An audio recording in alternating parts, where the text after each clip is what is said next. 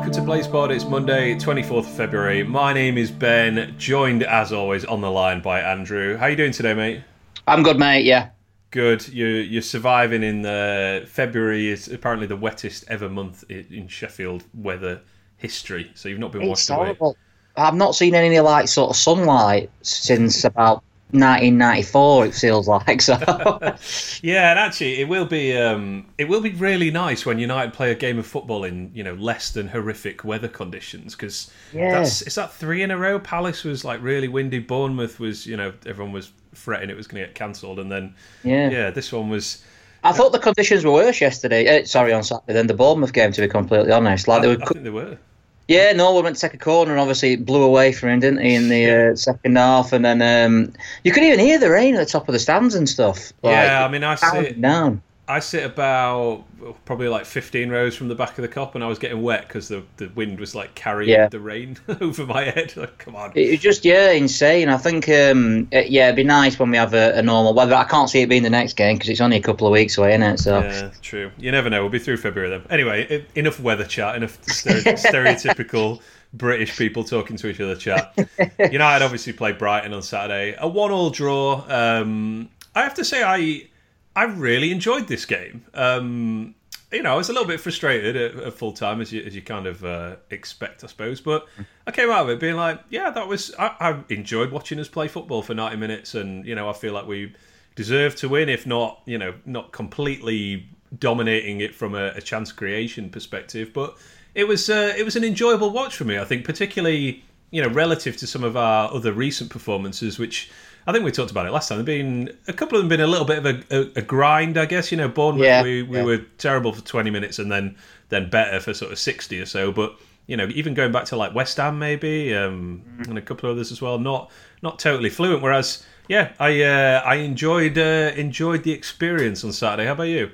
yeah, definitely. I think you sort of heeded what I was saying last week in terms of just enjoy it. If it was a if that if we were fourth bottom and Brighton were third bottom, yeah, you, you you're on the edge of your seat and you can't really enjoy it. But with the way things are, I really did. I was quite surprised actually after because um, I saw a few complaints and stuff on social media. There were a guy behind me walking out with typical United. I'm like really, like two points off Champions League. Is that typical United? um, but uh, I, yeah, I enjoyed it. I think it's the most we've um, been on top of a game. I can't think of one off the top of my head actually. A home game where we've been, you know, the the the more dominant team. I thought we were better against Bournemouth in terms of, but we had that dodgy twenty minutes. I think for the majority of this game, we we pretty much had we, we controlled it. I thought, um, and I don't think that needs. I think that shouldn't go overlooked as well. That Brighton are near the bottom of the league, but they're probably not going to go down. And they're an established Premiership team, and they've come here. They've had to change the tactics. They've completely changed the way they're playing, and we've still controlled the game. So frustrating, of course. You want to win your own games, and it's a team below you in the league. You think, yeah, three points, but I thought it was a good game and a good performance. Yeah. Um, I mean, yeah, it's a good a good point to talk about um, change of, of tactics, and I guess the the flow of the game was completely not how I expected it to go whatsoever. I mean, we we talked last week about how Brighton. Um, I think they have the, the fifth most possession uh, of any team in the league, so they're very possession heavy. You know, patient build up, have a lot of shots as well. Um, and and the game was completely the opposite. They basically ceded possession completely to us. Uh, really did not threaten at all outside of a couple of set pieces. They only had six shots in the entire match. Um, you know, we ended up with 66% possession, which is really high for us this season. I mean, it'd be pretty high for us last season as well. Yeah. I mean, one thing that uh, kind of goes with that is um, territory was 61% in our favour, so 61% of the game played in in uh, in their half, which is is quite notable because um, usually when a side kind of dominates possession, it's usually along their back line or along the halfway line. You know, we've seen it loads of times this season where a team rocks up at Bramall Lane and has sixty percent of the ball, and then you look at it afterwards like, well, yeah, because they were just passing it around their back four, but we didn't really do that at all. I think you know Brighton kind of, I don't know, you, you, I don't know whether you can say they uh, they let us have two thirds of the pitch or whether we were just so much better that it was it was there for us. I mean, you know, you mentioned their their change of, of formation and style and stuff. I mean, I uh, I didn't actually see Brighton. I was running a bit late this this weekend. I didn't actually see their team um, beforehand. So it was only as it was being read out that was like when when I basically knew who was playing for them. And I was sort of going, that's one centre half, that's two centre halves, that's three centre halves, that's a fourth centre half. Like, how many defenders are they playing here? And um, yeah, they basically ran out a sort of 5 3 2, 3 5 2 with. Um, with Dan Burn playing at left wing back. Yeah. um, Would you say it's the biggest team we've played this season in I terms of has, high? It has to be, right? I mean, even um, oh, blooming egg! I meant to look up his name beforehand. The uh, the right back is it Schelotto? Yeah, the, yeah. Uh, I, am not going to pronounce it obviously, but yeah, I know I know which one you mean. I'm, I'm going to get that right in a second. Um, the one that looks like Jack Sparrow. Yeah, yeah. Just go with that. But even he's uh, even he's a tall bloke. He must be six foot something. So yeah, that that back five um, is Schelotto. Yes, that back five was huge. But I mean, Dan Burn at left wing back was like, what on earth is is this? Um, but that's essentially, you know, must have been the tactic that they they you know they chose to employ was we're going to be super physical. We're going to defend our box. You can have the ball, you can cross the ball, and we're going to have lots and lots of people in the way. I mean, we had 50 crosses in the game. That's insanely high. I'm pretty sure that's a season high. I, I went back and um, the Newcastle game we got to 42, which is a, a, I, can, I think yeah. you can draw some parallels between that game and this one in terms of how it went. It's just that which I'm really surprised about is that what you're saying is completely my take. I, I was saying all week we're not going to have that much possession. I hope we don't get frustrated because that's the way Brighton play. They keep possession. They just totally changed it. And fair play, you know what I mean? I think if they'd have maybe played their own game, we'd have probably beat them. And the reason they, they managed to get a draw is because of these big physical players. You know, the, the goal came from a set piece. They defended well in terms of every time we put a ball in, you know, they had an head on it and stuff like that. But I was really surprised at how they played. It were a proper Chris Hughton performance, weren't it, from Brighton? Yeah, I, I, think one of their fans said that in the in the, the view from you put yeah. together as well, wasn't it? Um, yeah. Yeah, I just quickly talk about that actually. Um, you know, they they're obviously in a like a, a revolution season is what they're aiming for with with mm. to get away from Hughton. We talked last week. Their fixtures coming up are not great after yeah. the after Palace at home. I think is the next game, but after that, it's a tough run. I I don't know if drawing their way to safety is. Um, I, I don't know. I, I could I could foresee a situation in four or five games where they maybe look back at this one and like, mm, you know, was a draw actually that much use to us? Should we have? Well, did you see Maupay's um, uh, comments after the game where he said, "We've realised now that we're we're not going to win every game," and and uh, took that game like what, what we just played. Um, we went, we decided, you know, a draw would be better than a loss, and we need to learn that. And it's a bit risky, that, isn't it? To be fair. Yeah, I mean, it's, a draw is definitely better than a loss. Well, well done, Neil. Yeah, I don't know how many years you've been a professional footballer, but yeah. congrats on arriving. I think the point it was making is that in the past they tried to win games, and now they are very much going to draw games, which you know, I mean, on the one hand, I think fair play to them, take your hat off to them because they've completely changed it up, and I'm not, I don't think a, a Villa or a Norwich can put in a performance like that because I don't think they've mm. got the players to do it. So on the one hand, yeah, it's good that they've got another uh, string to the bow, if you like, as, as they try and stay up. But you know, I, I don't know. It depends, doesn't it? I mean, survival's obviously the most important thing, but it's completely going against the philosophy of what Potter was supposed to bring. You may as well have kept really, if you're going to do that.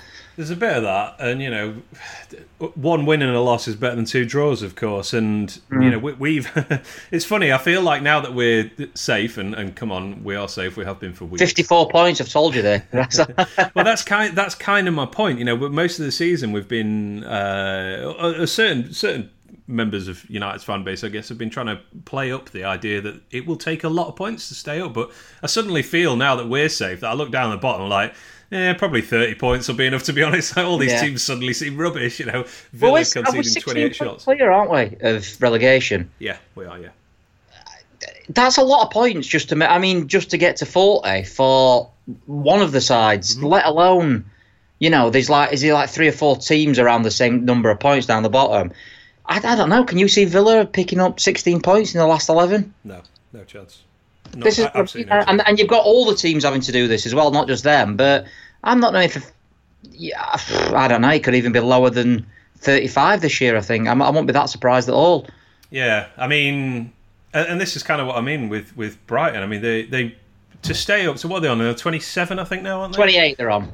28, okay, but they probably will need another eight or nine points. They probably need to win, I would say, two or three more games, and you know, hmm. I, I'd certainly, you know, I'd give them better than even odds of doing that for sure. But Yeah. all the same, with the tough run of fixtures coming up, I do wonder if maybe they'll be looking back on this one and sort of going, mm, maybe we should have a bit more ambition. But then if they beat Palace on Saturday, they'll they'll feel think- they're, yeah. they're pretty rosy. Um, to, to just return from a well, I guess to continue on this kind of uh, tactical approach narrative. I mean, how much credit do you give to Potter for how this game went? Because on the one hand, you know that the final result and the you know the fact those you know four four or five big defenders, if you like, repelled all those crosses. It, it kind of looks like yeah, this is a tactical ploy that that worked for him. You know, really smart, job done. You know, completely flipped the game on its head for how we expected it to go, but at the same time, we probably should have won. And Yeah. they they spent most of it, you know, pinging goal kicks in the sort of general vicinity of Dan Burn on the left wing, and only. Well, created this is the this is the point. I saw in the view from their fans were talking about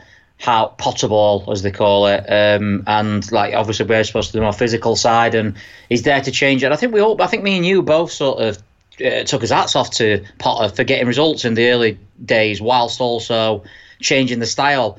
Now the results obviously dried up a little bit, and he's got a result, but playing the style that they played last season, which is clearly what they're more comfortable with. I I would have thought this set of players. And it, it's all about, I don't know, it's a strange one. It's, it really is. It's like, do you sacrifice the the project, if you like, for points? And I don't know what how the fans would feel about that. If they play like that for the rest of the season, for instance. And I imagine they're going to have to to a degree when they're coming up, you know, the, the bigger sides what Absolutely. they've got left. I think, is that, I don't know. I don't know. It just depends, doesn't it? I suppose the. I suppose the hope from Brighton was they'd have had more points at this time uh, of the season, so they could have carried on with the passing football. Now it's getting to the point where they're only like, well, they were three points off relegation, four points off relegation, should I say? Points are probably more important, but yeah, it's definitely sacrificing what Potter were brought in for. Yeah, I mean, yeah, you- you're right. We just reached the stage of the season where success now is just stay up, basically. And if if they Yeah. If they play like crap and draw every game nil nil for the rest of the season, Yeah, that's well, they've to be a drawn done. four out of the last five, Brighton, um, and they've drawn as many as us this season. They've actually they've only lost they've only lost eleven, which is compared to the other teams down there is not bad at all. Like Bournemouth lost fifteen, Villa sixteen, West Ham fourteen. So they're obviously a difficult team to beat anyway. But I think they they usually defend the old Barcelona way where they keep possession, and that's the way that they try and keep you out. But I think coming up against us, I think they must have known that if they'd have done what they'd have done at, at the Amex, they'd have played right into our hands. So, I yeah, you can say that that's good management, but I also think it's a such a compliment to us, uh, and I, I don't think you can overplay this. That we're we're just playing as we play. Yeah. We're not changing anything. You know, sometimes we go a bit more defensive. Sometimes we might make a defensive change or even an attacking change or whatever. But we come every week. It's like right, we're good enough to, to, to match you here, and Brighton clearly didn't feel like that.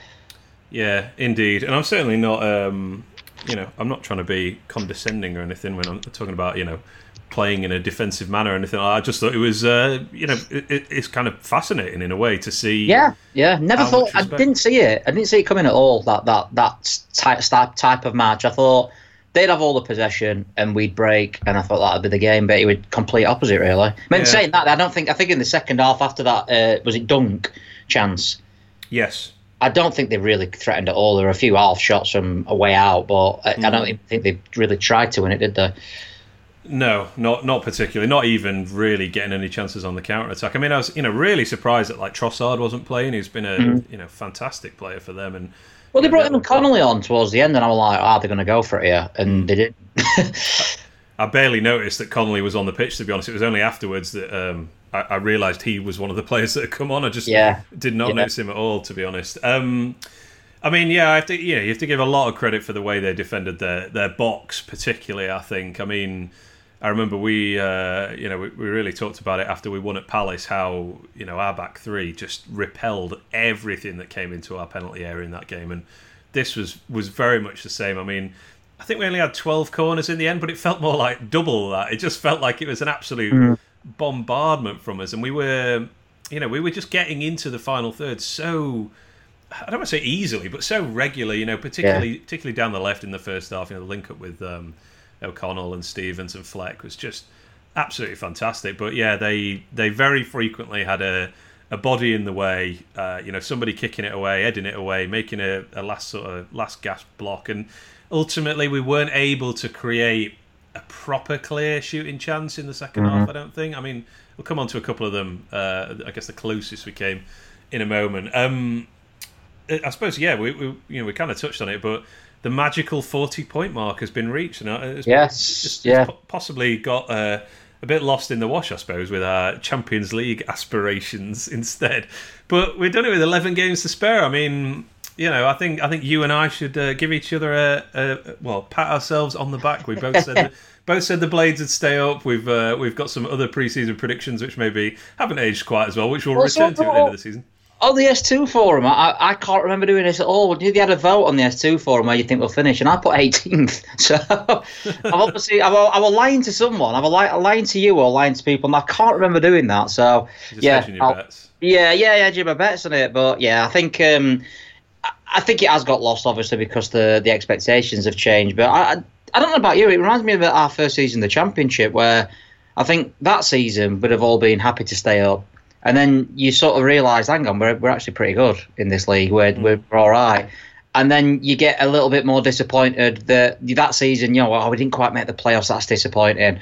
And we we're we're probably we're possibly this season not going to do something that seemed ridiculous at the start of the season. Mm. Uh, so it, it goes sort of you know the, as the expectations change, the the initial uh, goal, if you like, gets lost, and it's important not to you know for to to really put praise on the players and the club and everything for getting to 40 points just any, at, at, all, let alone by February.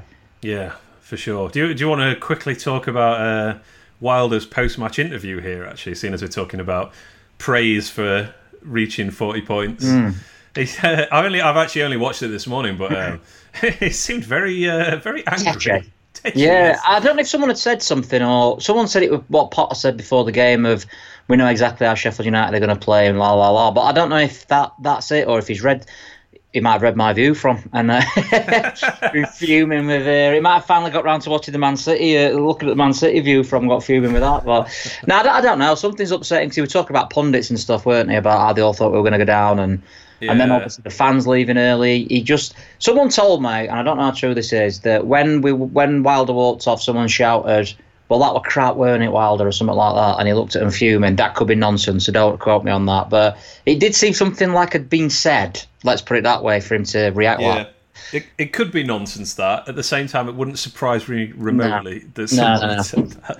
Um, what was it that he? Uh, some of the stuff I've heard from on particularly, I've slagged the Facebook boards off before, but you know, just stuff on there where I see like that's two points drop. We're never going to get in the Champions League. And he's just like, did you realise how ridiculous you sound by saying we're never going to get in the Champions League like that? So yep. just first season back. And I understand the expectations and I understand that there's so much hype as well that every time you put Sky on, Sheffield United challenging for the Champions League, and he's naturally going to get to, I, it were always going to happen uh, that people's expectations change and, and got higher. But I don't know. I don't. I don't think we handled it that well as a fan base this weekend. Personally, I think people leaving early. It did look a bit, you know, poor.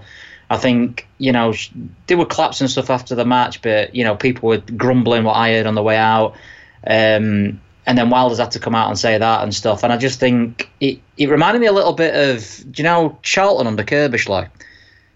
Oh yeah when yeah. their fans sort of thought that they were, you know, thought they were a bit better than they were and stuff like that, and it all went wrong. And I, I think it's a minority of fans. I certainly don't think it's the majority of fans, but yeah, it's the first minor setback we've had, and they were they were far much more far more criticism than I thought they should have been. Mm. I mean, we all like winning, don't we? That's ultimately yeah. why we go to football. I understand the frustration as well, and I'm not saying I'm a bigger fan or a better fan than anyone else, but I just think that you know, you've you've got to realise that I've seen loads of people saying, well, not loads, but a few people saying, "Oh, Brighton are a poor team. We should be beating them." Well, they're not a poor team. They, there's no poor team in this league. Even Norwich are a good side. Mm.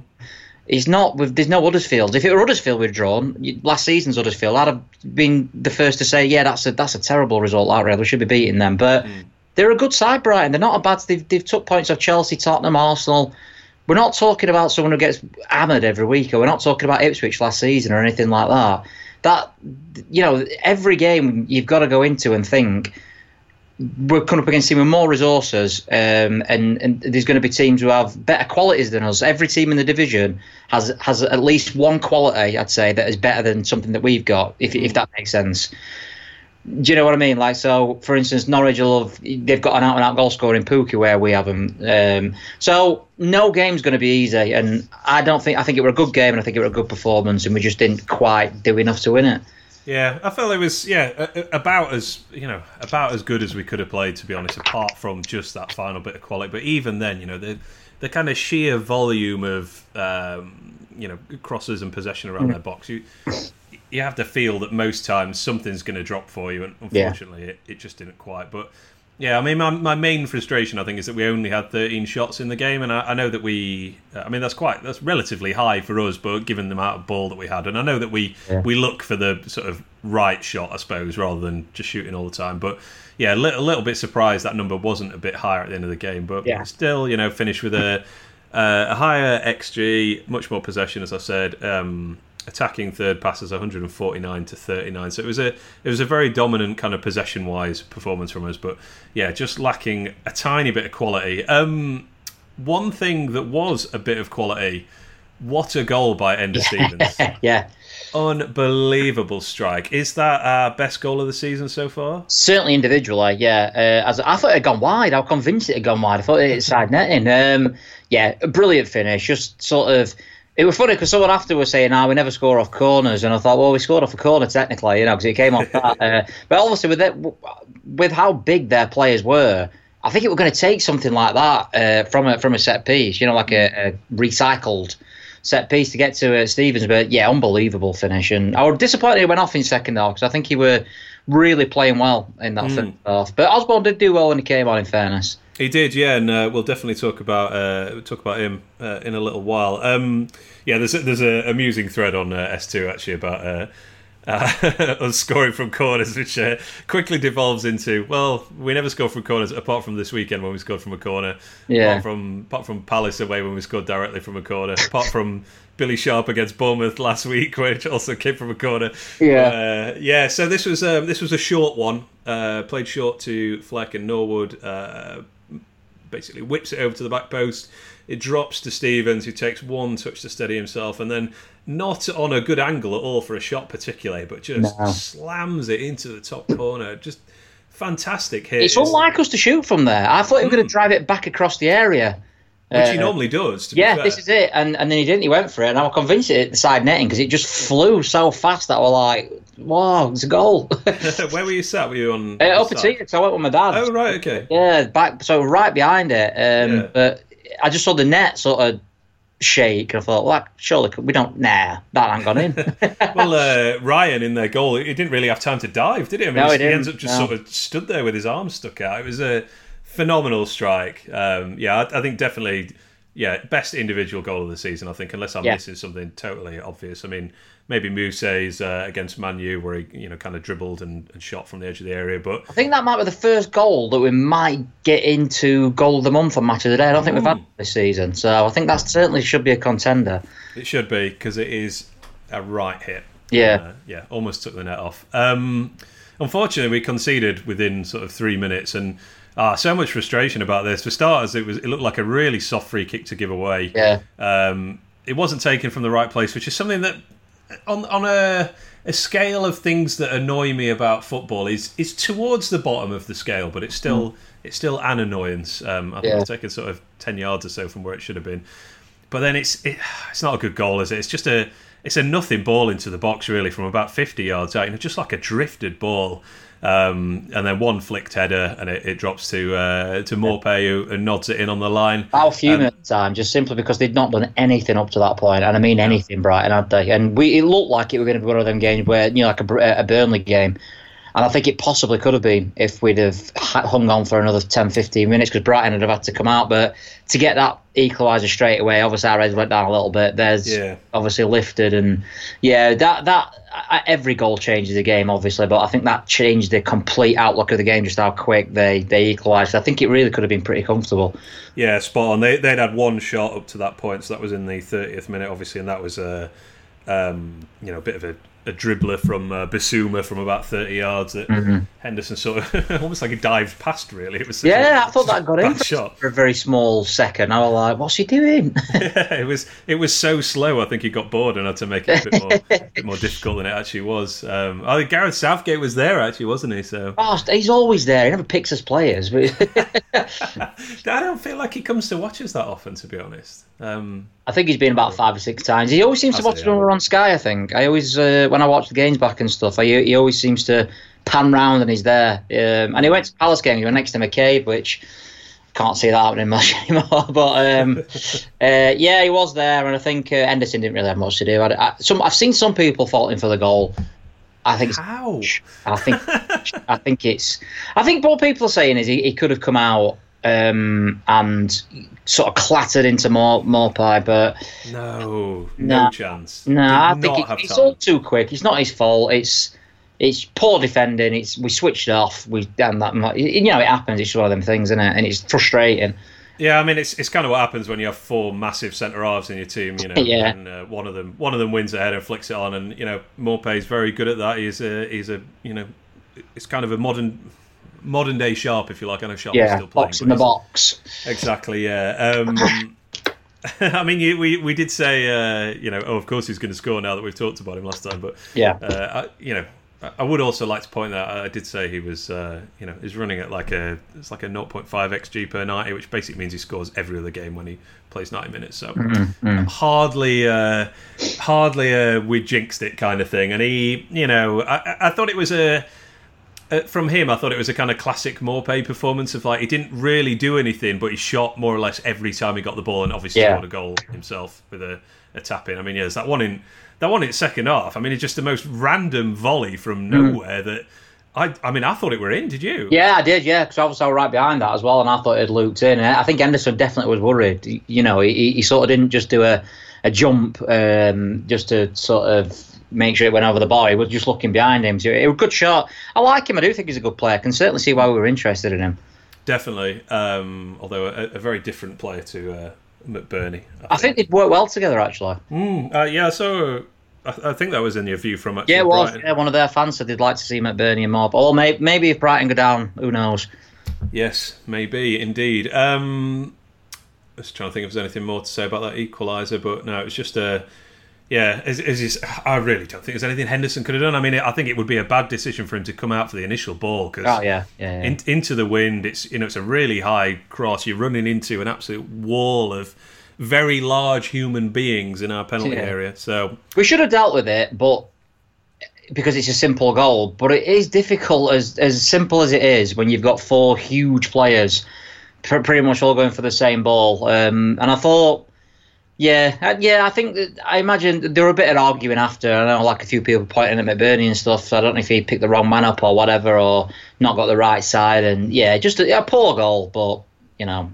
it's one of Yeah, them I think things. you can look at every goal and say, well, we should have done this and that. Yeah. I mean, I'm sure Brighton are going, why is nobody closing down into Stevens before he smashes it into the Yeah, top of corner? course. Yeah, yeah. Yeah, indeed. Um, we we didn't really have that many chances in the first half, to be honest. You know, Sharp had that that kind of snatch volley that went wide. McBurnie had a a chance which uh, the stats people have recorded quite highly. That sort of one in the it came from across from the right, I think from Baldock Yeah. um, and he ends up sort of uh, kind of mishitting it really away from goal. He's kind of getting tackled at the same time. Yeah. It's probably our clearest opportunity of the first half, apart from the. Um, Yeah, I didn't. I didn't feel we were creating much, but I do think we looked pretty good. I do think we were dominated. We were certainly you know, constantly on the on the front foot. I thought, and I thought the chances would have come if we had carried on.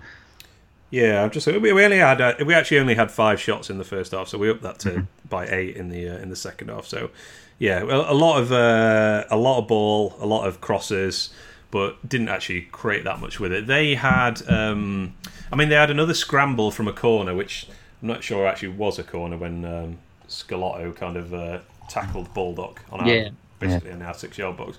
Um, but then in the second half, Dunk had that sort of one on the turn that he smashed over the bar, which was quite a good chance, I think. I mean, it's a, a difficult one to finish for sure, um, but I, I did sort of panic me for a moment. I think um, Fleck had that one that went just wide from the edge of the area. I really thought that was in. It like came from a, a cross from us, and it kind of drops to him on the edge of the box. That was closer than I thought because obviously I'm behind it. I'm the other way to you, and I could mm. tell. I thought I could tell straight away it was going wide. Just the I, I, thought we were always going to that side, but when I look back at it on Match of the Day or whatever the highlights, it, it was a lot closer than I thought that actually. Yeah, absolutely. Um, another chance, a bit of a scramble, and McBurnie kind of poked it towards goal from a corner, and um, the goalkeeper ends up. Again, I've seen people say McBurnie should have buried that. I think it's just one of the, I don't.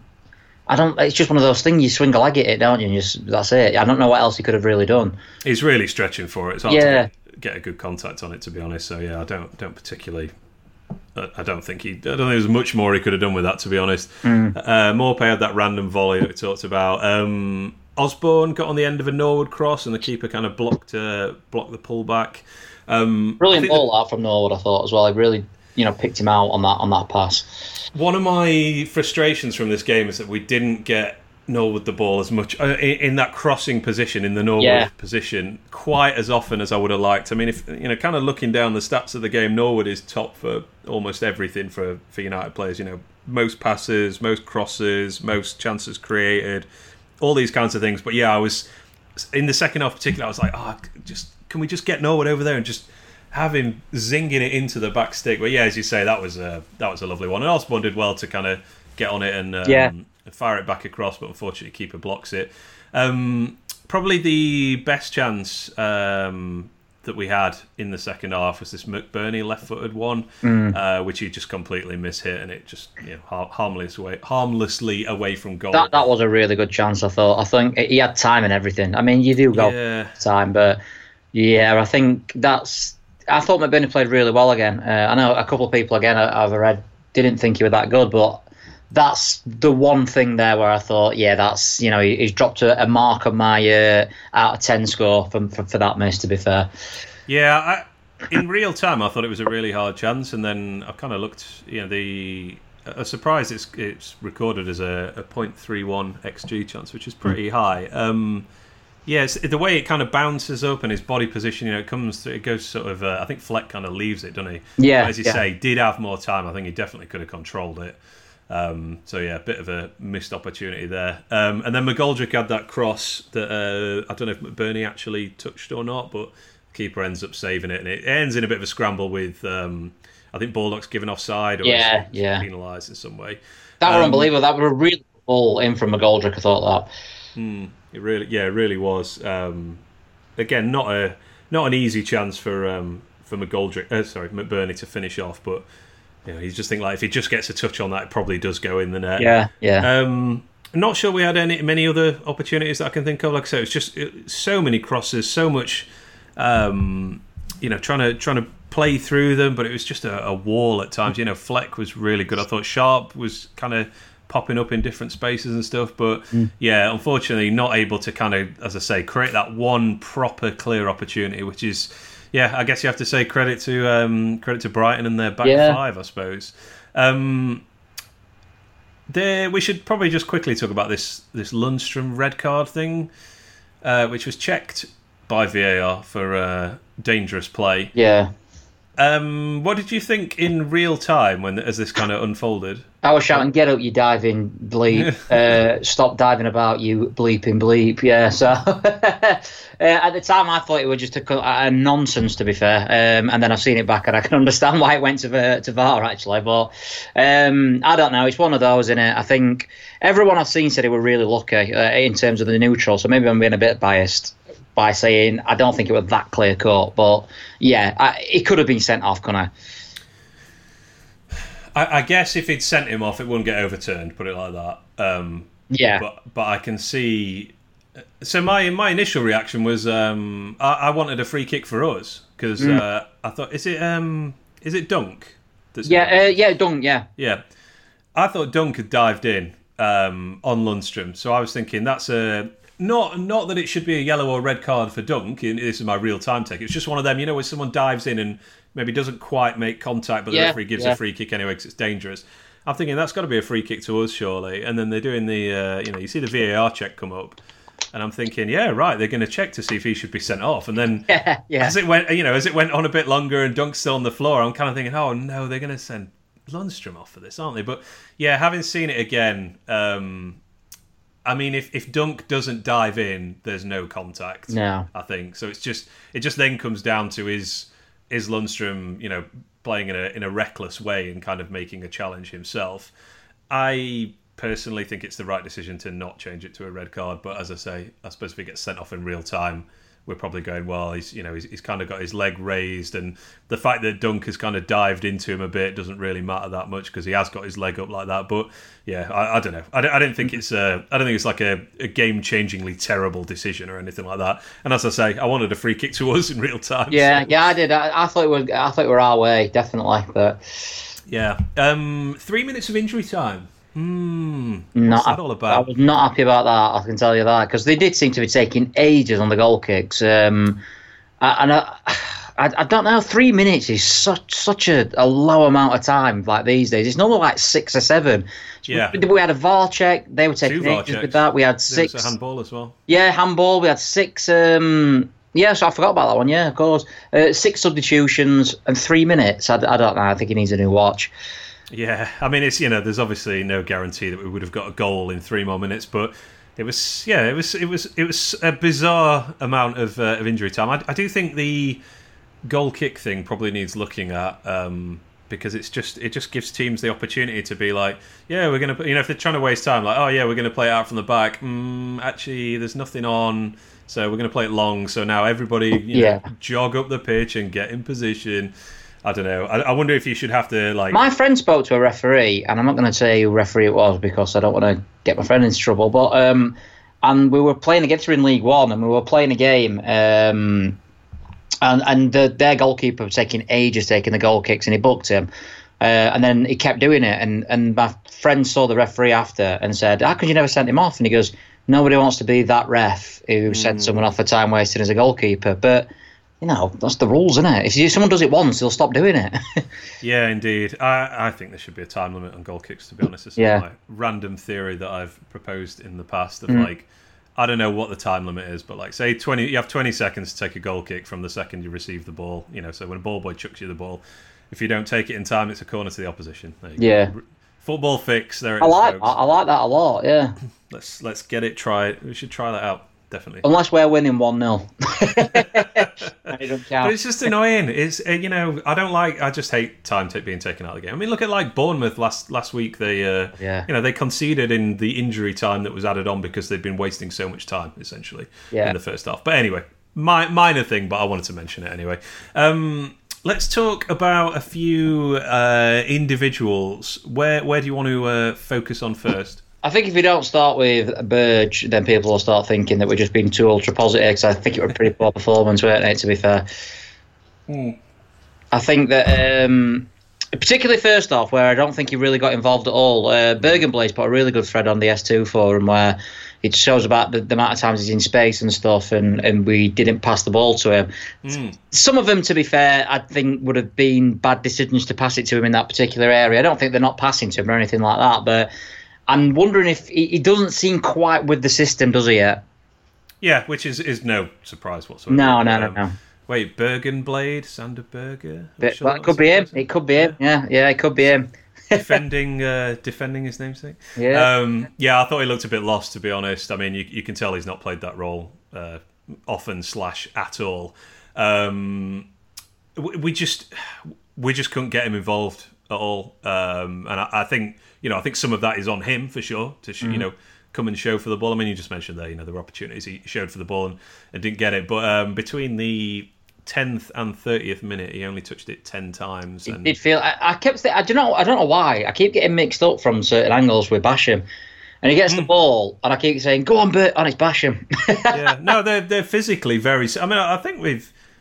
I don't know. I'm, I'm sure I've said that before, but I, I really I might, maybe that's where I've got it from. Maybe subconsciously it's in there, but yeah, I think even the style of when he runs with the ball is very that's similar it. Yeah, they're, they're very similar sort of. And I was like, oh, he's, he's doing well. And it's Basham. Another great uh, talk about Basham actually because he, he's just going under the radar every week. I thought he was really good again. And I obviously my dad don't get to many games. He only like you know, roll, yeah, can normally get to like one a season or something like that. And this one, this, and he, he was saying, oh, he's, he's getting better and better. Bash. It's like first time he's seen him live and stuff. And you, you sort of he goes under the radar, don't he? He, Yeah. Because he's just not every week now. It's just consistency. definitely. Um, yeah, with Berge, um, only Sharp touched it fewer times in the first half, which is not not really what you want from a central midfielder. I mean, it's No. it's it, funny. It did. I do want to draw a parallel with uh, Lundstram versus Newcastle at home. So Yeah. the pa- pattern of that Newcastle game very similar to this one, and Lundstram's impact was pretty negligible because there was zero space. But you know, from what we know of Berge, he is he is a bit more of a ball player. You know, someone that you, you can kind of um, you know just basically give him the ball and he'll he'll move it on or you know break a break a line with a pass. And we didn't really see that Or Just need him to get on the ball more. And I, I think you know I kind of mentioned earlier how much of our our play in the first half was down the left hand side. Yeah, yeah, yeah, yeah. So that is an dunno. area we need to sort of probably will be with Berge or whatever, but I think that is an area where we definitely need to improve next season. That right hand side, not necessarily a Baldock or anything like that, but even when Lundstram played after that brilliant start he had, you know, we we are lacking something down that side. I think because Basham's amazing at the overlapping and stuff like that, but we definitely like what we get with Fleck on the other side. Yeah, and I think that's you know that is the thing, isn't it? Is that Fleck has been playing so well this season that yeah, he, he obviously is a very different player to Berge. He's much more of a of a ball carrier, so it kind of makes sense that he has a bigger impact, I suppose. Um, but yeah, it, it did. Uh, I think it was fit. Yeah, just fifty percent of our attacks in the whole game came down the left with um, fourteen percent middle, thirty six on the right. So Yeah. Very much a lean. I, I wasn't able to split that by half, but I imagine it was much higher than fifty percent in the first half. It probably evened out a little bit in the second. I mean, we are good. we- I mean, we're just good down the left, aren't we? You know, Stevens, O'Connell, Fleck. That's that's comfortably three of our better players um, in terms of uh, possession, certainly. So not totally surprised, but yeah, um, definitely looking a, a little lost. Berge. Um, hold hold this thought actually, but let's uh, when we when we talk about the Reading FA Cup game, let's uh, let's Yeah. come back to how or if he should play in it. Um, I mentioned him there. John Fleck signed a new contract. Yeah. 2023. Great news. Nice to get that one uh, get that one out just before kickoff. I Good at doing was- that. aren't we? Say again, sorry? We're good at doing that, aren't we? Getting contracts and stuff out. Just good news before kickoff. Yeah, he probably signed it like three months ago or something like that. Yeah, I, like- I were in the uh, Cropthorne before actually, and all his friends and family were in there. There were loads of them there. Uh, uh, I presume they were there. They're all Scottish, uh, and, and they look like him. So, uh, uh, but yeah, Okay. I think, I'm pretty sure it was them. And uh, there were about 15 or 16 of them like there. And then obviously the news came out that he signed a contract. So whether it was like a bit of a celebration, I don't know. But Hmm. yeah, I thought he was fantastic. Again, I think he was the best player on the park.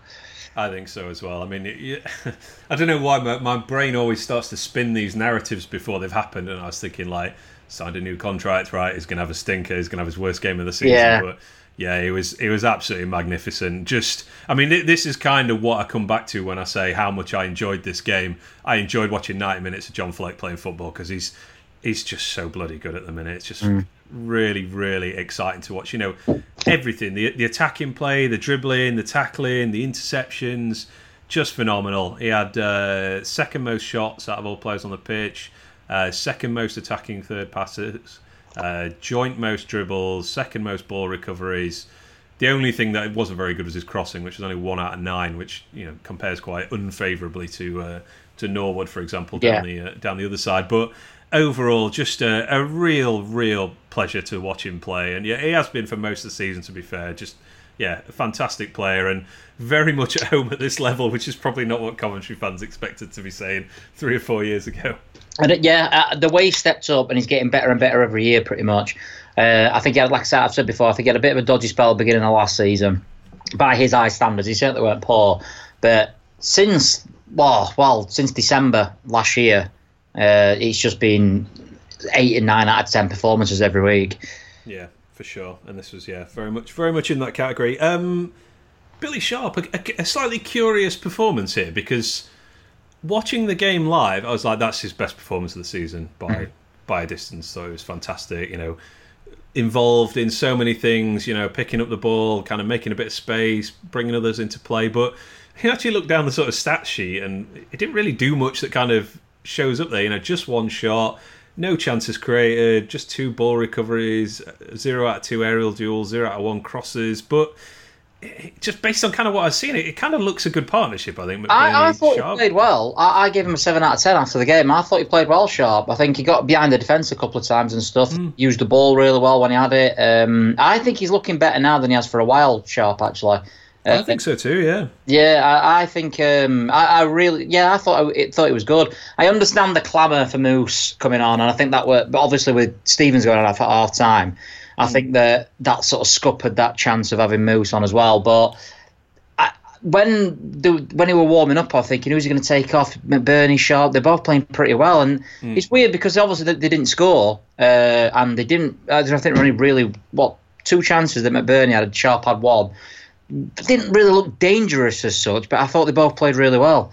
Yeah, I'm with you. Let's quickly talk about that actually, the Mousset thing, because he was uh, he was ready to roll. He was mm. about to come on. They'd even uh, well, they'd even loaded the numbers onto the yeah, um, yeah. electronic uh, thing scoreboard. Yeah, we kept getting corners and stuff, Sign. didn't we? Around that around that uh, time, and he was just like basically, right, wait, wait. Then all of a sudden, he's just slumped off into the back into the tunnel.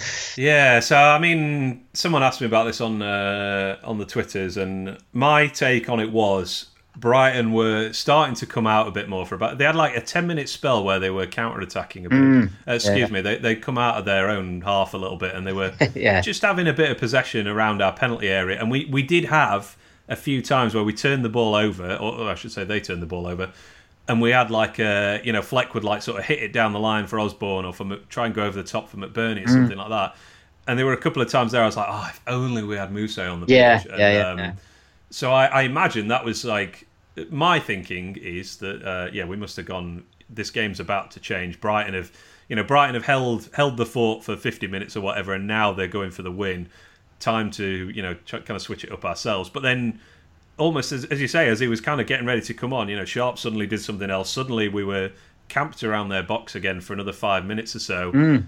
And uh, yeah, I don't know if we just read the tea leaves and we're like, well, we, this, you know, there's not going to be much space. With the game pattern is just going to basically continue. So yeah, we, I think, I think you're absolutely right. I think if um, if we don't have to burn a substitution on uh, on Stevens, I think Mousset does get on the pitch. Yeah, yeah. Um, it, would be that third substitute, but then yeah, probably we were thinking McGoldrick just to maybe just try and unlock this defence is a more logical change for us, and that's what we went for eventually. Um, but yeah, I liked uh, I liked what I saw from Sharp. I thought McBurnie was. I honestly thought he was excellent. Uh, I, I don't like judging strikers on whether they score or not. I know that sounds so stupid. I think in the Premier League, you're right. I think there's they, they have to, there's not many Premier League strikers who get 20 goals a season. I think people. Well, I mean, to, there's literally two or three every. This season. is it, and people need to sort of realise this because I've seen people say McBurnie, Sharp, none of these players are going to get us the 20 goals we need. Well, no one is unless you're going to buy Aguero or Vardy or you know the, the people who get it like pretty much uh, season in season out you've got to offer more. And your goal, we're not a team. We're not, despite the fact that people think we're a Champions League challenging team, which we are.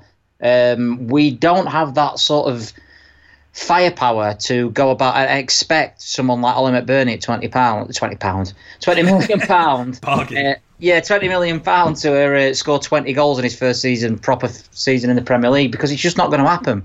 Because those players are genuinely 60, 70 million. Yeah, well, at least. At least, yeah. It's yeah. not. It's not. I mean, Pukki's got. Has he got eleven this season? I think it's eleven. Yeah. And he and he got like seven of them before.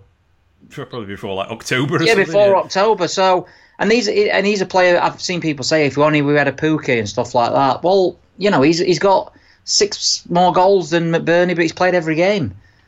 Yeah, I just um, the bigger thing for me is are are we scoring goals as a team? And you know, we haven't scored that that many this season, um, but we, but we don't creating that many chances either. You know, relative to what you'd expect from a Champions League chasing team, I think. So uh, yeah, I mean, we, look, we've we've carried a non-goal scoring striker through the first half of the season in in McGoldrick, and yeah. I think near universally accepted that we are a better team, or we were a better team with him in it, I suppose. And yeah, you know, we look more dangerous and that kind of thing. So yeah, for me, you look uh, around. I do the view from obviously every week. I'd say eighty percent of clubs, and this from the championship as well.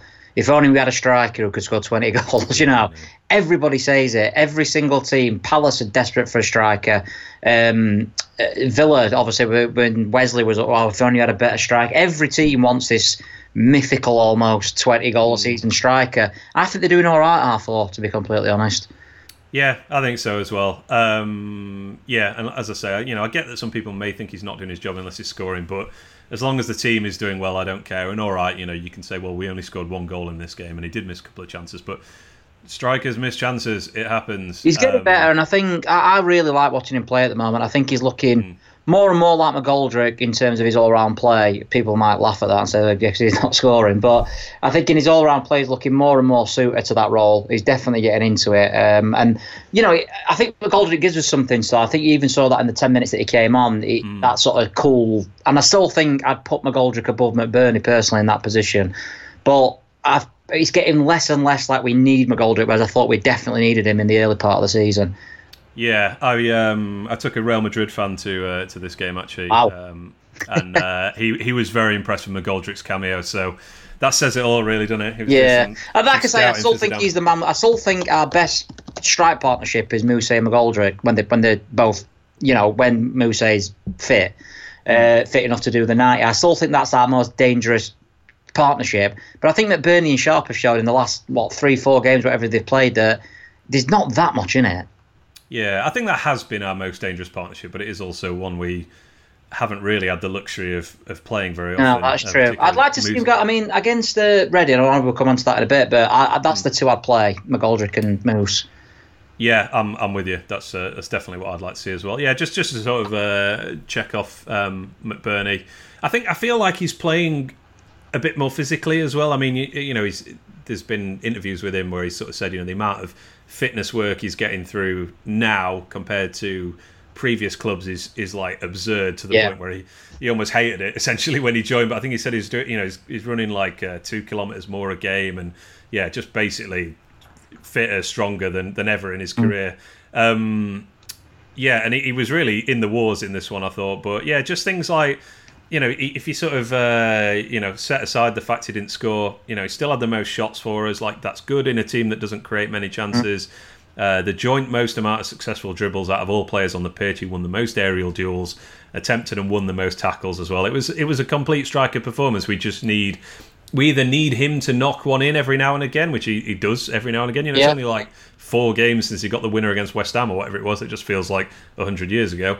Or we need a we need a partner for him who's gonna you know gonna get a goal every uh, every other game as well. But then, as you say, every team in the league is looking for that every every go- a goal every other game striker. So. I'm just looking now at the the Premier League top goal scorers, and it's exactly who you'd sort of expect year after year: Aubameyang and Vardy and Aguero. There's a couple mm. of people in there like Ings, you know, who you might have not picked out but other than that, you, are talking Salah, Rashford, Abraham, Mane, Raul Jimenez. These players cost a bomb. yes, no kidding. Um, right, I've got one more person I want to mention, but I actually want to. I'm going to cheat and nominate him as my um, alternative man of the match. So I apologise if I'm stealing your thunder here. But, go on. But here we go. So alternative man of the match brought to you by the Dem Blades fanzine. We're gonna. I think. I think. Yeah, Fleck was uh, pretty unanimously the the man of the match uh, in this one, but I want to pick out someone that also deserves some attention. Um, I, I, will give you the floor, and I'll I'll, uh, I'll, I'll jump on your point if we end up talking about the same person. But who do you want to nominate? Well, mine's pretty boring. So we've just spoke about him a lot, and I've gone for John Fleck simply with the contract signing. Uh, and I think it's not necessarily it's brilliant that Fleck's staying. Don't get me wrong. I love that. You know, I love watching him play. Really, every time I see him, he gets better and better, and I really enjoy watching him play. But I, I think as a whole, it's good for the club that he signed because then you've got your likes of Egan O'Connell, Norwood, or whoever else is in negotiations, I think, well, Flecky signed. You know, he's yeah. probably been our best player this year, or just about. This is it's a good place to be. This, and I think it hopefully starts a bit of a snowball effect where other contracts are signed. So I'm in John Fleck for a number of reasons. He probably was the man of the match as well, actually on the on, on the day. So I can't praise him enough. Yeah, no, it's a good shout actually with the contract situation. It does make the. Uh, I mean, we thought it was ludicrous at the time, but the yeah. Uh, Fleck off to Arsenal on transfer deadline day rumours just even more stupid. I mean, yeah, I, I, don't. I mean, I think he probably finishes his career with this. To be honest, if, yeah, uh, yeah, yeah. You know, as, as, long as we want that to. We're certainly going to get these best years, which is yeah. not something that we can always say about United that they get the best, the best years out of the best players.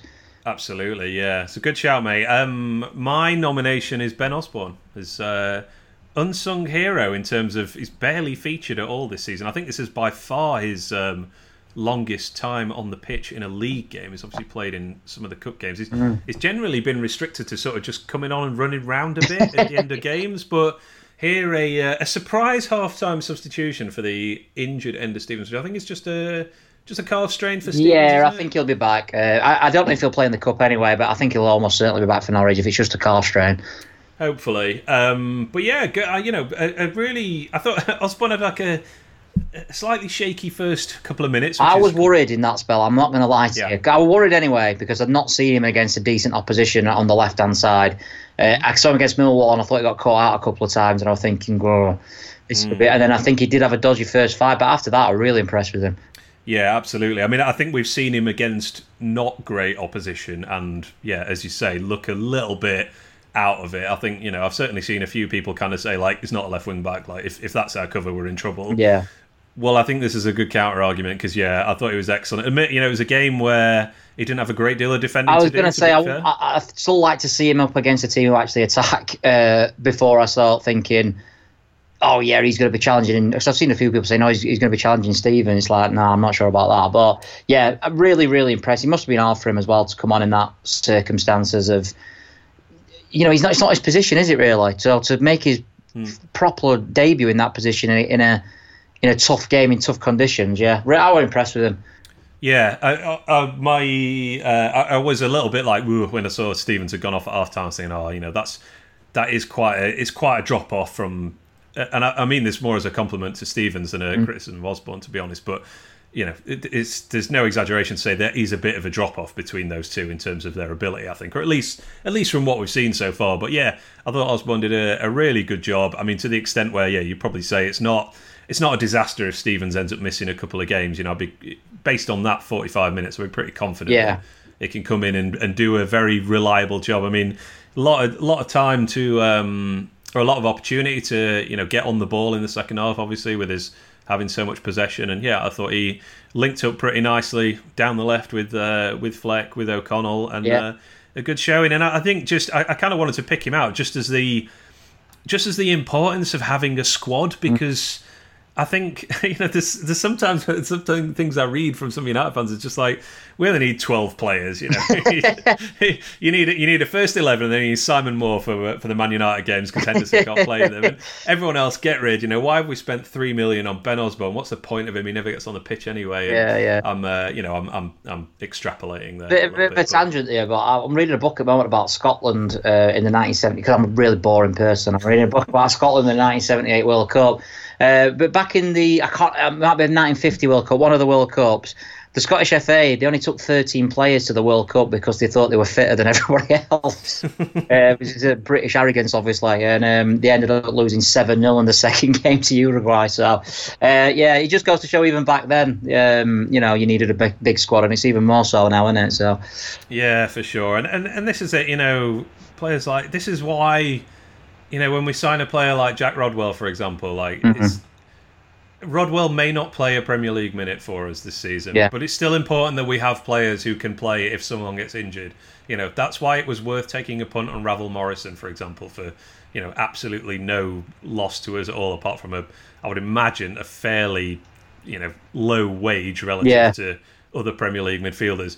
You might need these players, and you know they're not going to be as good as the first eleven in all likelihood because that's why they're not in the first eleven. But you still need them. Yeah, So yeah. yeah, good stuff from Osborn. I mean, you know, he's um, he's spoken in. You know, I think he was asked before one of the FA Cup games. He was asked about like, you know, you thinking about going out on loan or you wanting to go out on loan uh, in January, and he was like, no, I'm.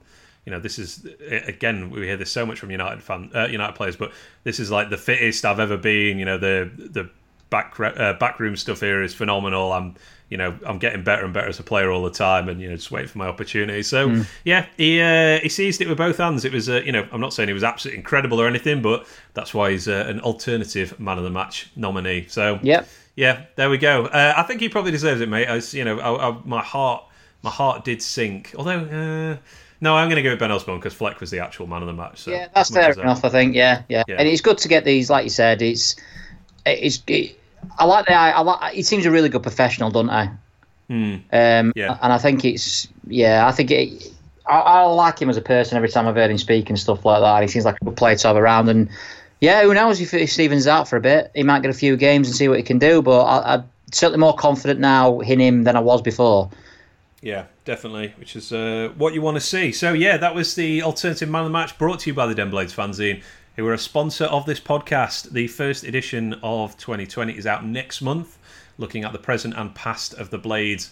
It features two flippable front covers to help you bask in the glory of the current side, or you can flip the fanzine to traverse texts about the decade just gone and far beyond, featuring interviews with Michael Doyle, Neil Collins, Seth Bennett, and many more plus tons of great features written by Blades for Blades. You can pre order issue 5 and subscribe for the whole of 2020 by visiting denblades.co.uk. So please do check it out. Right, let's finish up, mate, by talking about uh, Reading, which is our next mm. game, which is a, a full 10 days away um, with. Uh, obviously, we were supposed to be playing Aston Villa this weekend, but they are in the Carabao Cup. How do I not remember? Yeah, this? yes, the Carabao Cup final. it's the Carabao. Yeah, not the Carling yeah. Cup or the Milk Cup or the Rumbelows Cup or whatever. Yeah. Um, and we should be cheering on Man City, by the way. Um, hmm. Not only because uh, I don't know if you if you just happen to not like Aston Villa, but um, if Villa were were to win the cup, they would claim one of the Europa League spots. So it's it's very much in our interests if we're uh,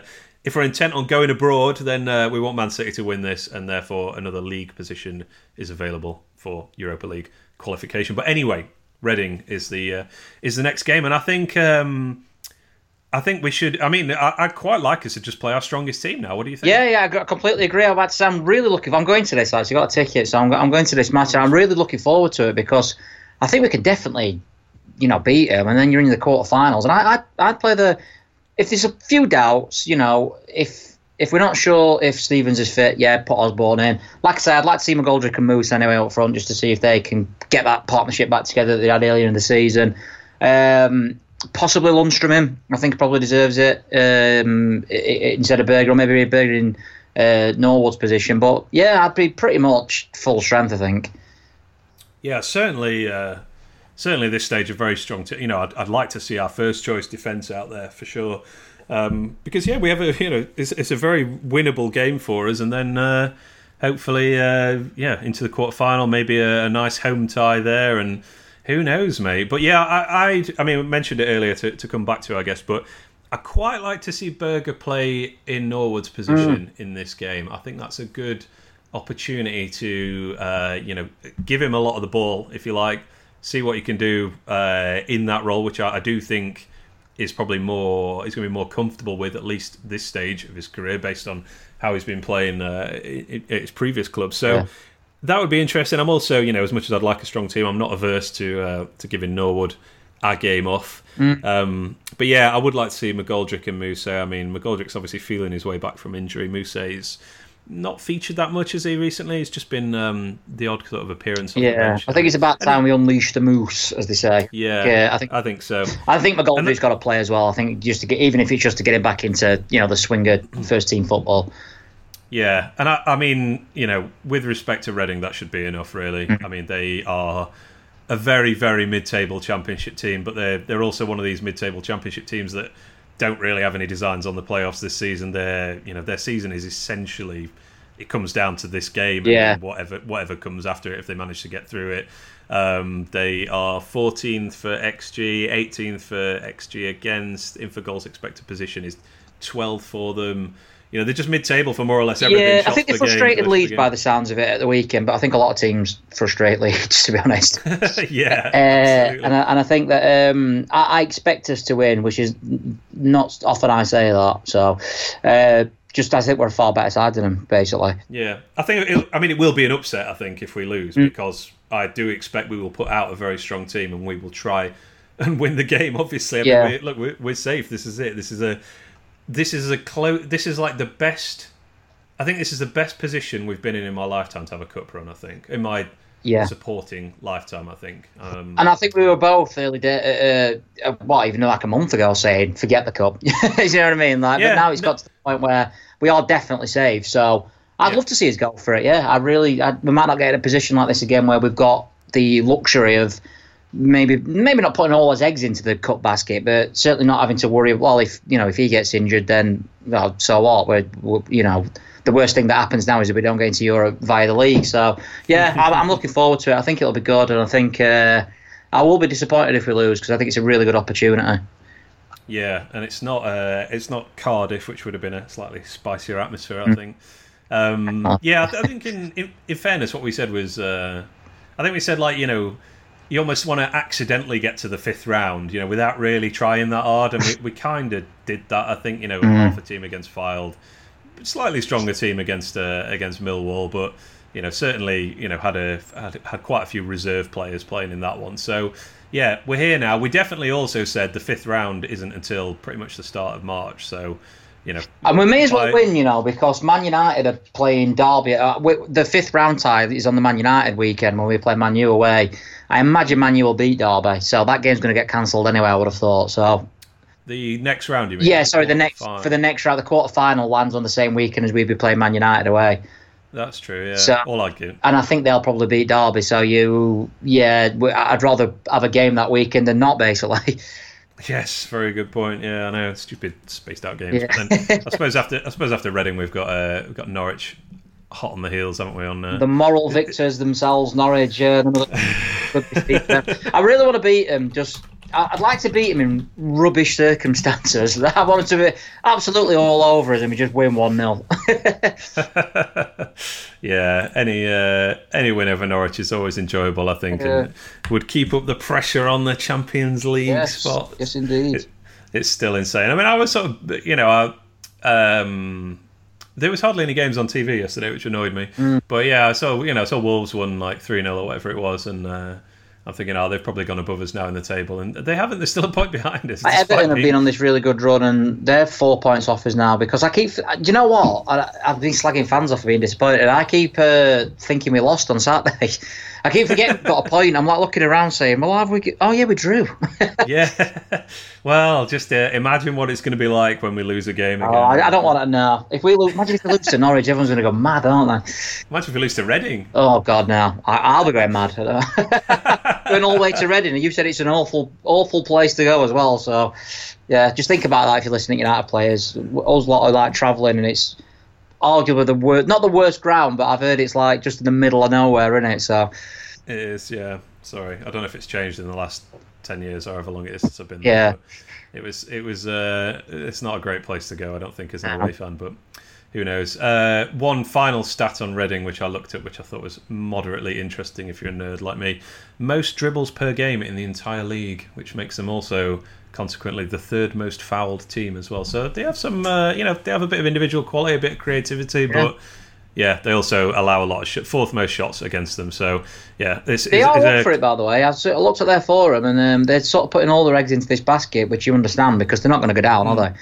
And they're not, no, no, no. They're definitely not going to go up. So they are quite excited about this and saying, you know, if we win this game, you're in the same as we're saying, you're in the quarterfinals and who knows. So yeah, yeah, I think they'll be up for it. And I think they're, they're doing some sort of flag thing. I don't know if you've seen this.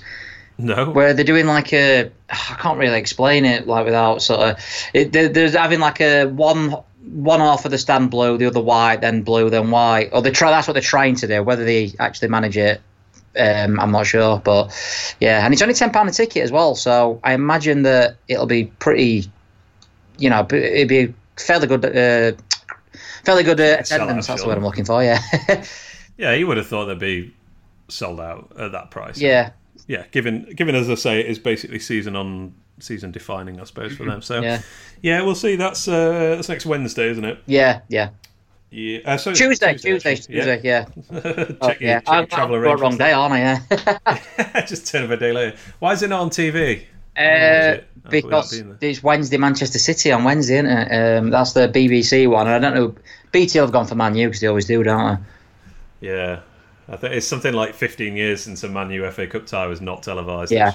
I think tells you uh, everything about where, where TV companies' priorities lay, just in case you were it's not. Mad. I mean, when we played them at, at, their ground under Adkins, we were just a middle and League One side away at Man United. Mm. Who wants to see that other than us? yeah, uh, yeah, I know, absolutely. I think even I laughed when uh, I saw that one was on TV. Yeah. Oh, by the way, speaking of, uh, I, I, I was going to half mention him for alternative man of the match, which is just the final thought, but Nigel Adkins, mm. alternative man of the match. You know, he spent all that time pursuing Dan Burn. Yeah. And we finally got to see him play at Bramall Lane. Yeah. He's uh, yeah, and I'm, I'm glad we didn't sign him now. He's, he's all right. To be fair, he, he played all right. He's just a big yeah, I, think uh, I think I meant to mention this earlier, but yeah, another frustration was that we couldn't get at him a bit more. You know, I'd have liked to have seen Baldock try and maybe knock it past him or something, but they were so deep that there was just no space to do it, and they obviously yeah. had you know they had three centre halves behind him, so yeah, somebody was going to come over and hoover that up. So that was a small frustration that they were able to kind of get away with playing a six foot six left wing back essentially, and we weren't able to exploit it. Yeah on on the ground, if not in the air. But there you go. So maybe maybe Adkins was onto something after all by the pursuing him for years and years. But yeah, anyway. Yeah. Right, mate. Let's uh, let's wrap up there. So yes, uh, next game is a week tomorrow. Reading away in the FA Cup. We will catch up after that, and we'll do a preview of Norwich as well after that one. Um, anything you want to you want to plug, push people towards? No, not, not nothing at the moment. Quite weak. Um, and then you know, obviously there'll be a pre-match view from Reading on Monday. I would have thought next Monday. It's, it's, it's, only us that aren't playing this weekend, right? Us and Philip. Yeah, but uh, Arsenal. Full round of fixtures. Arsenal, I think Arsenal and City are supposed to be playing each other. Mm, so okay. um, I think it's just us and Arsenal not playing next week. Yeah, fair enough. So yeah, good uh, good chance for Stevens to uh, get that calf rested and hopefully get back, and everyone else to uh, get ready for hopefully uh, extending the cup run a little mm. bit further. Yeah, fingers crossed. Nice one, mate. Thanks so much for your time. Yeah, cheers, and, mate. Uh, Thank you enjoy the match next week. Yeah.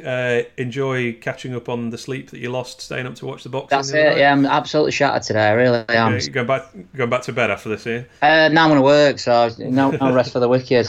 Uh, so yeah. Unlucky. Get get yourself uh, tucked up in bed good and early tonight, and uh, yeah, I'll I'll speak to you later. Yeah. Cheers, both. Thank you. Thanks to Andrew. Thanks to you for listening. And seeing as you made it this far, perhaps you'll just let me tell you about a quick word from one of our sponsors, Beer 52. Now, Beer 52 are offering a free case of their hand-picked beers to BladesPod subscribers.